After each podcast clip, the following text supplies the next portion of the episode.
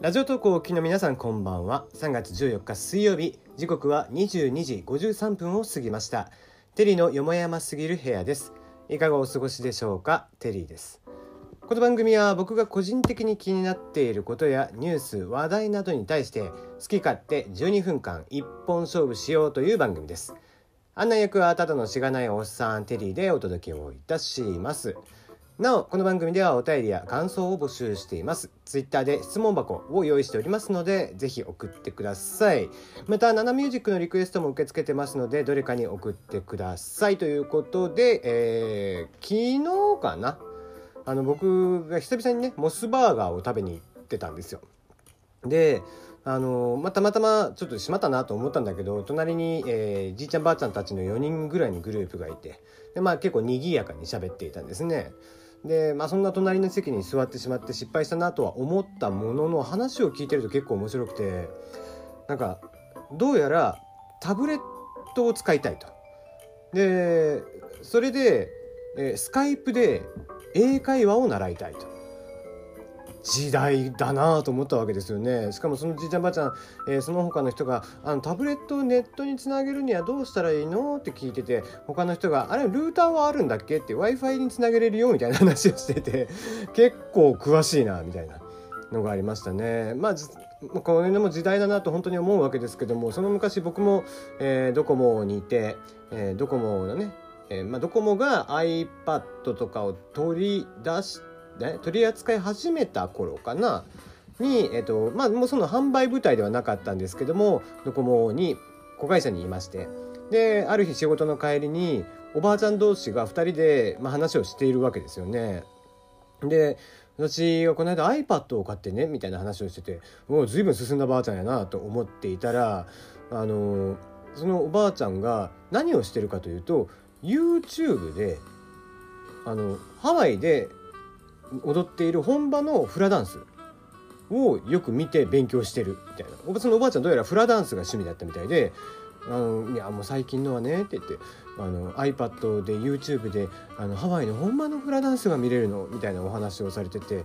隣のおばあちゃんはそれを聞きながら「えー、すごいね」って私も買ってみようかしらって言っててね、えー、よっぽどこのおばあちゃんの方があの営業力があるんじゃねえかと思いながら話を聞いていました。だから案外だからね、ドコモショップとか、まあ、ソフトバンクショップ au ショップなんかもそのじいちゃんばあちゃんたち向けにじいちゃんばあちゃんが接客をするっていうスタッフさんっていうのがいてもいいのかなっていう気はしますよね。うんまあ、どうしてもそのじいちゃんばあちゃんたちってあの基本若い人の話よりは同じ世代の人たちの方の話をよく聞くっていう信じやすいっていうのがあるのでそれだったら、まあ、そういうじいちゃんばあちゃんの営業マンっていうのがいてもいい気はせんでもないですね。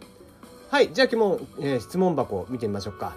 えー、バレンタインのお返しはしましたか？ということなんですが、まあ一応してます。しました。うん。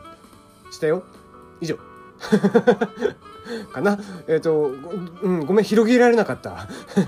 どうなんだろう？みんなね、バレンタインのお返しってしているんでしょうかね？まあ最近はほら、友チョコとかが流行っていたりとかしますんでね。友チョコの場合ってお返しってどうするんですかね？全然わかんないですけども。はい、2個目。和書。何ですかね和食って。って思っていたら3つ目、えー、和食派ですか？洋食派ですか？って、かっこ今間違えて送信ボタンを押しました。すいません。って来てまして、どうやら和書の時点で送信ボタンを押しちゃったみたいですね。はい、えっ、ー、と、僕はですね、基本洋食派です。完全、基本というかもう完全に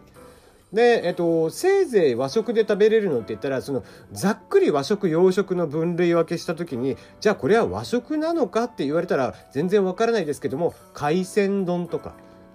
牛丼とか、えー、とんかつとか、そういったものは好きですけど、いわゆる何ですかね、煮付けとか、そういったものはあんまり得意じゃないですね。うん、なんせあの僕は野菜が苦手なので、まあ、和食ってやっぱり、ね、野菜が多いじゃないですか。なので基本的にはちょっと洋食になっちゃうかな。しかも、えー、洋食でもフレンチとかだと本当何入ってるか分かんないんで基本イタリアンとかの方が僕は好きです、うん、パスタとかね、えー、あちなみにラーメンは洋食になるんですかね。あの一応はあの和食ではないですけどもね。はいじゃあ今日の話題から、えー、ホーキング博士が亡くなりましたね。えー、ということで、えー、ニコニコ生放送でホーキング博士の追悼番組を行うそうです。車椅子の天才物理学者が残した業績を振り返るということで放送日は今日の23時から間もなくですね、えー、この配信が始まっている頃にはもう始まっているということですね。これ僕も後で見てみようかな。うん。えっと、宇宙創生からブラックホールの名の謎量子重力理論、えー、タイムトラベルの可能性などなど、えー、ニコニコニュースで行いますというニコニコニュースからでした。はい、えー、まあ、ぜひね、えー、こういった宇宙理論的な話楽しみだなって好きだなっていう人は見てみてはいかがでしょうホーキング博士が残した、えー、偉大なね研究結果などなど、まあ、あの21歳で ALS というのに診断されて、まあ、難病指定されている病気ですねこちらと戦いながら、えー、去年が76歳でしたかね、えー、で亡くなられたということで、えー、ご冥福をお祈りしたいなと思っております。えー、ロシア、えー、元ロシアスパイ、えー、がどうやらイギリスで、えー、まあなんか神経罪によって殺人未遂事件が行あのされたと。殺されかけたっていう話ですね。まあ、僕はあんまりその、この話に関しては詳しくはないんであれですけども、やっぱりロシアって不思議、まあ特殊な国ですよね。未だにこうして、え、スパイがいたりだとか、あの、子供たちの夢の中にマフィアが含まれるんですよね。それぐらいマフィアというものがロシアの中ではすごくポピュラーな存在であったりだとかするっていう、うんまあ、そんな中でねあのだからプーチンとかまあそうだなえー、エリツィンとかだったかな？があのその政財政治系政治系マフィアの、えー、トップだったっていうことだったんですよね確かね。うんまあ、エリツィンだったかな？どうだったかな？もうちょっと名前出てこないですけども。はい、ああそこはまあスパイとかも平気でいますけども、えー、マフィアも相変わらずいるよっていうお話でした。えー、次 iPhone X8 のワイヤレス充電は有線での充電時よりもバッテリーの劣化が早くなるっていう、えー、記事がありました。うんえーと、基本的にそのワイヤレス充電の方があの充電速度が速いんですよね。なのでまあその兼ね合いかなという気もせんでもないですけどもね。それだけ負担がかかっているということなのかな。えー、アップルによると、フル充電サイクルを500回繰り返したときに、本来の容量の最大80%を維持できるように設定されていますということです。えっ、ー、と、このフル充電サイクルというのはですね、どういうことかというと、基本的に充電器に、えー、挿して、えー、100%になります。で、抜きます。で、したのが実は1往復なんですね。なので、仮に充電が残り80%ぐらい残っている状態でもう一回充電しだしてもこれフル充電のサイクルに含まれちゃうのでできれば使い切るかもしくはギリギリのところまで使って充電をするのがバッテリーに対しては非常に、えー、影響がいいとまあまあ、えー、長持ちするよっていうお話なんですけどね。うん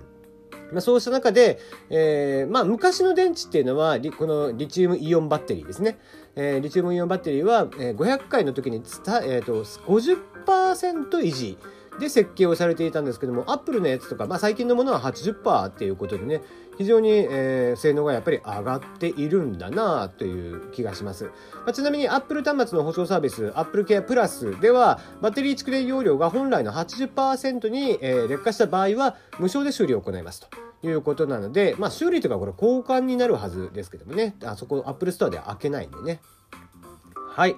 じゃあ次行きましょう。幕開け。えー、幕開けで2000万円以上を集めるイヤホンメイクプロジェクトが特別視聴会ということで、えー、ヘッドホンブランドのファイナルを展開する S ネクスト、えー、S ネクストかな？が、えー、現在幕開けでクラウドファンディングを実施しています。メイク1、メイク2、メイク3という3機種の、えー、クラウドファンディングを行っていて、まあ、今2000万以上ということなんですけども、こちらの3機種特別視聴会を3月23、24に秋葉原で開催するということらしいです。えー、この特徴としては、えー、イヤホン組み立てイベントをきっかけに開発をスタートしていて、音質調整フィルターを交換するだけで音を作れる仕組みになっていると。うん、なるほど。フィルターの組み合わせにより847通り以上の音を作れるということで、まあ、注目をされているみたいですね。はい。えまあ、興味があったらその幕開けの方をぜひ見てみてください。えー、あ現在2488万。すごいですね。サポーター782人。残り日数が15日で達成率1244%になっています。はいぜひ、えー、ヘッドホンとかね好きな人見ていただけたらいいんじゃないでしょうか。よ